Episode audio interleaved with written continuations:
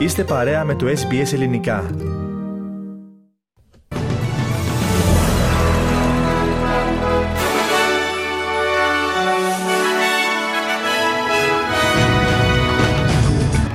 Ο Πρωθυπουργός απέρριψε τους πενιγμούς ότι οι φορολογικές ελαφρύνσεις θα καθυστερήσουν την πτώση των επιτοκίων. Η Υπουργός Εξωτερικών Penny Wong και ο Υπουργός Άμυνας Richard Marls φιλοξενούν τους ομολόγους τους της Νέας Ζηλανδίας στη Μελβούρνη. Μήνυμα στήριξης στους αγρότες και τα προβλήματά τους απίφθινε ο Έλληνας Πρωθυπουργός Κυριάκος Μητσοτάκης και... Ο Mark Zuckerberg ζήτησε συγγνώμη για τις επιπτώσεις που έχουν τα μέσα κοινωνικής δικτύωσης στα παιδιά.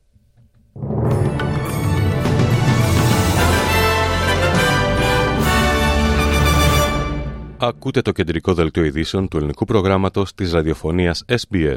Στο μικρόφωνο ο Χριστός Καλέμης. Ο πρώην τροπικός κυκλώνας Kirrily δεν πρόκειται να μας αφήσει σύντομα, με περισσότερες ισχυρές βροχοπτώσεις στο βορειοδυτικό Queensland. Ο πρώην κυκλώνας Kirrily βρίσκεται κοντά στο Mount Isa.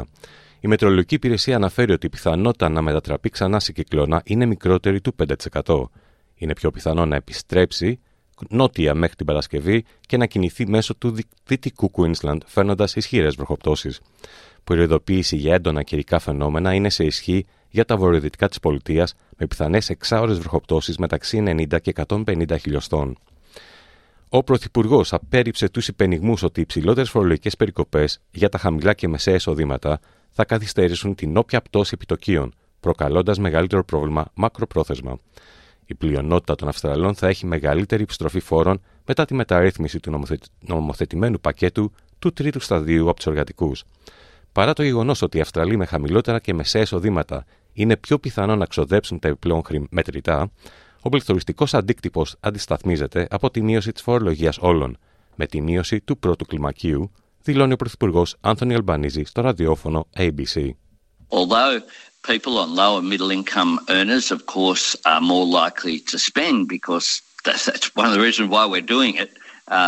They don't have the luxury of putting it into savings. That's balanced out by the increased labour. Η Υπουργός Εξωτερικών Penny Wong και ο Υπουργός Άμυνας Richard Marls φιλοξενούν τους ομολόγους τους της Νέας Ζηλανδίας στη Μελβούρνη. Οι ενακτήριες διαβουλεύσεις των Υπουργών Εξωτερικών και Άμυνας Αυστραλίας-Νέας Ζηλανδίας, γνωστές ως ANZMIN, έχουν ως στόχο να ενισχύσουν τη σχέση ασφάλειας μεταξύ των δύο χωρών. Είναι η πρώτη φορά που οι υπουργοί συναντιόνται μετά την αλλαγή κυβέρνησης στη Νέα Ζηλανδία. Ο Υπουργός Εξωτερικών της Νέας Ζηλανδίας, Winston Peters, δήλωσε στο Sky News ότι ενδιαφέρεται να μάθει περισσότερα για την αμυντική σχέση της Αυστραλίας με τη Βρετανία και τις Ηνωμένες Πολιτείες, γνωστή ως OAKUS. But we're here to find out much more as to how we can understand it and potentially be seriously part of it. Περνάμε στην Ελλάδα. Μήνυμα στήριξης στους αγρότες και στα προβλήματά τους απίφθινε ο Πρωθυπουργός Κυριάκος Μητσοτάκης από τον μπλόκο της Βόνιτσας, όπου βρέθηκε προκειμένου να συνομιλήσει μαζί τους και να ακούσει τα αιτήματά τους. Είμαστε πάντα ανοιχτοί να δούμε τι καλύτερο μπορούμε να κάνουμε, ανέφερε ο κ. Μητσοτάκης. Μάλιστα, ο Πρωθυπουργός άφησε ανοιχτό παράθυρο για νέα παρέμβαση σχετικά με το αγροτικό πετρέλαιο, αναφέροντας ότι παρά το γεγονός ότι οι δημοσιονομικές δυνατότητες δεν είναι απεριόριστες, η στήριξη του πρωτογενούς τομέα αποτελεί για τον ίδιο προσωπικά πρώτη πολιτική προτεραιότητα. Η στήριξη του πρωτογενούς τομέα είναι για εμάς και για μένα προσωπικά πρώτη πολιτική προτεραιότητα. Ξέρω τα προβλήματα και τα γνωρίζω από πρώτο χέρι. Γνωρίζετε επίσης όμως ότι αυτά τα 4 δύσκολα χρόνια η κυβέρνηση στάθηκε στο μέτρο του εφικτού κοντά στους αγρότες και με μείωση της φορολόγησης και με αύξηση της οικονομικής στήριξης που δώσαμε στον ΕΛΓΑ. Δώσαμε παραπάνω από 1 δισεκατομμύριο ευρώ σε αποζημιώσεις τα τελευταία 4 χρόνια. Μόνο τα 500 εκατομμύρια προερχόντουσαν από τις εισφορές των αγροτών. Και με μείωση του ΦΠΑ στις ζωοτροφές και τα λοιπά, όπου μπορούσαμε να παρέμβουμε, και είμαστε πάντα ανοιχτοί να δούμε τι καλύτερο μπορούμε να κάνουμε και σε εθνικό και σε ευρωπαϊκό επίπεδο για να μειώσουμε το κόστος παραγωγής, να μειώσουμε το κόστος ηλεκτρικής ενέργειας. Ήδη καταφέραμε και εξασφαλίσαμε σχετικά λογικές τιμές πάνω στην κρίση, αλλά θέλουμε να το μειώσουμε περισσότερο. Ξέρουμε τις εκκρεμότητες και με τα ζητήματα που έχουν να κάνουν με το κόστος της κίνησης και τον ντίζελ. Εδώ πέρα λοιπόν είμαστε. Οι αγρότες διαμηνύουν ότι οι συγκεντρώσεις και οι κινητοποιήσεις θα συνεχιστούν όσο δεν επιλύονται τα προβλήματα. Θα συνεχιστούν οι αποκλεισμοί στα σημεία όπου έχουν στηθεί μπλόκα, στον Θεσσαλικό κάμπο, ενώ στα εγγένεια της Αγκρότικα στη Θεσσαλονίκη αναμένεται να παρατάξουν τουλάχιστον 300 τρακτέρ στη δυτική πύλη της έκθεσης.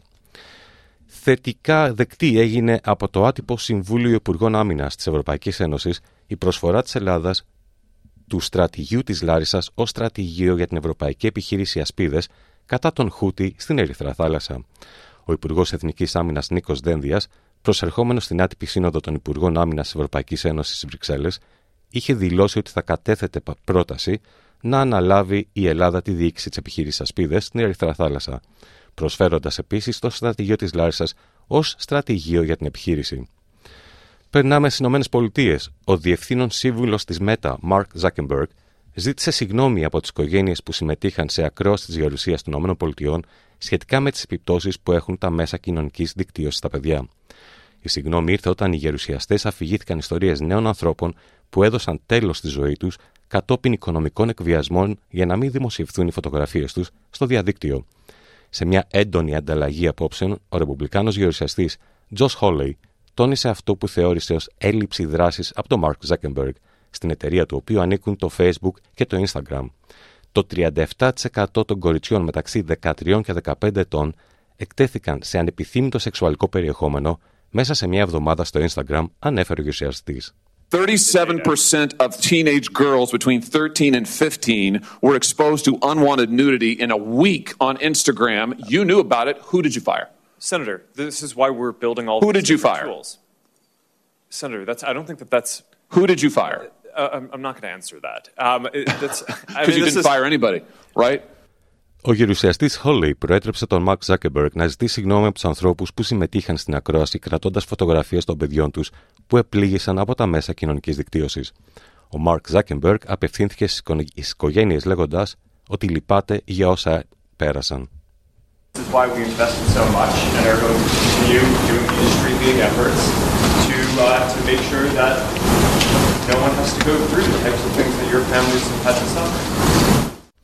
Σύμφωνα με το FBI, οι hackers της κινέζικης κυβέρνησης στοχεύουν κρίσιμες υποδομές στις ΗΠΑ, συμπεριλαμβανομένων των εγκαταστάσεων επεξεργασίας νερού, του ηλεκτρικού δικτύου και των συστημάτων μεταφορών. Το Υπουργείο Δικαιοσύνης και το FBI διέκοψαν ένα σύστημα σύνδεσης στο διαδίκτυο εκατοντάδων μικρών δικτύων γραφείων και οικιακών υπολογιστών που είχαν καταληφθεί από τους hacker του κινέζικου κράτους για να καλύψουν τα έχνη τους και να κρύψουν την προέλευσή τους, καθώς εγκατέστησαν το κακόβουλο λογισμικό. Η Jen Easterly, η διευθύντρια του βραχείου ανακύβερνο ασφάλειας του Υπουργείου Εσωτερικής Ασφάλειας, δήλωσε ότι ο σκοπός αυτής της ενέργειας είναι η πρόκληση κοινωνικού πανικού. Absolutely. So, you know, as I mentioned, as I alluded to, it is Chinese military doctrine to attempt to induce societal panic in their adversary. And arguably, the Chinese government got a little bit of a taste of this in the aftermath of the ransomware attack on Colonial Pipeline, May of 2021, that shut down gas to the eastern seaboard for several days. Americans couldn't get to work, they couldn't take their kids to school, get folks to the hospital. It caused a bit of panic. Now imagine that on a massive scale. Γυρίζουμε στην Αυστραλία. Το στέλεχος των εργατικών και ένθερμος υποστηρικτής των ιδιωτικοποιήσεων Michael Egan πέθανε σε ηλικία 75 ετών μετά από μια πολιτική καριέρα που περιέλαμβανε τη θητεία του ως ο μακροβιότερος υπουργός οικονομίας στην ιστορία της Νέας Νότιας Ουαλίας. Ο κύριος Σίγκαν υπηρέτησε μια δεκαετία εξασφαλίζοντας μια σειρά από πλεονάσματα μετά την ανάληψη της εξουσίας του από τους εργατικούς το 1995, μαζί με τον Bob Carr, ο οποίος ήταν ο μακροβιότερος πρωθυπουργός πολιτείας. Το νοσοκομείο St. Vincent's ζήτησε συγγνώμη από το θύμα επίθεσης Καρχαρία όταν εμφανίστηκαν στα μέσα κοινωνικής δικτύωσης αποκρουστικές εικόνες των τραυμάτων της, οι οποίες φαίνεται να τραβήχτηκαν στο τμήμα επιγόντων περιστατικών. Η Lauren Neil τραυματίστηκε σοβαρά όταν ένας Καρχαρίας επιτέθηκε στο πόδι, ενώ κολυμπούσε στο Elizabeth Bay, στα ανατολικά προάστια του Σίδνεϊ, το βράδυ της Δευτέρας. Το St. Vincent's εξέδωσε ανακοίνωση στην οποία αναφέρει ότι λαμβάνει εξαιρετικά σοβαρά υπόψη του τις υποχρεώσεις προστασίας της ιδιωτικής ζωής των ασθενών και ότι διερευνά το θέμα κατά προτεραιότητα.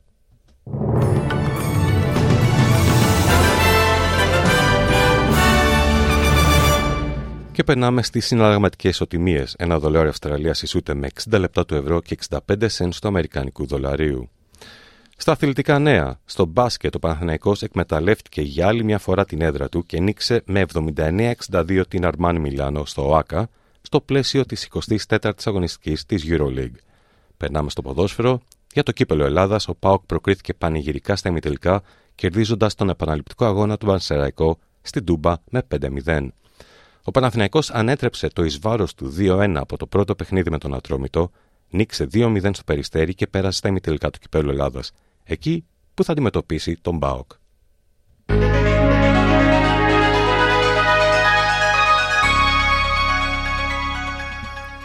Και στην πρόγνωση του αυριανού καιρού στις μεγάλες Αυστραλιανές πόλεις. Σίδνεϊ, αραιές βροχοπτώσεις 21 με 28 βαθμούς Κελσίου. Μελβούρνη, αραιές νεφώσεις 16 με 21. Αδελαίδα, αραιές νεφώσεις 15 με 29 βαθμούς. Ουλαγκόνγκ, αραιές βροχοπτώσεις 21 με 25. Νιουκάστλ, ηλιοφάνεια 21 με 31 βαθμούς. Πέρθ, ηλιοφάνεια 22 με 37. Χόμπαρτ, νεφώσεις με έντονους ανέμους 13 με 18 βαθμούς Κελσίου. Καμπέρα, αραιές νεφώσεις 14 με 32. Μπρίσμπεν, ηλιοφάνεια 21 με 33 βαθμούς. Κέρνς, βροχοπτώσεις 26 με 31. Ντάρουιν, βροχοπτώσεις με πιθανότητα καταιγίδων 26 με 32 βαθμούς Κελσίου. Στην Αθήνα σήμερα, αραιές νεφώσεις 4 με 12 βαθμούς. Στη Λευκοσία, νεφώσεις 6 με 14 βαθμούς Κελσίου. Σε αυτό το σημείο ολοκληρώθηκε το κεντρικό δελτίο ειδήσεων του ελληνικού προγράμματος της ραδιοφωνίας SBS που επιμελήθηκε και εκφώνησε ο Χρήστος Καλέμης. Θα είμαστε πάλι μαζί στις 4:30 με τους κυριότερους τίτλους της ημέρας και στις 5 με ένα σύντομο δελτίο ειδήσεων. Μετά τα σύντομα μηνύματα του σταθμού μας θα είναι μαζί σας ο Αλέξανδρος Λογοθέτης με το υπόλοιπο πρόγραμμα της σημερινής εκπομπής.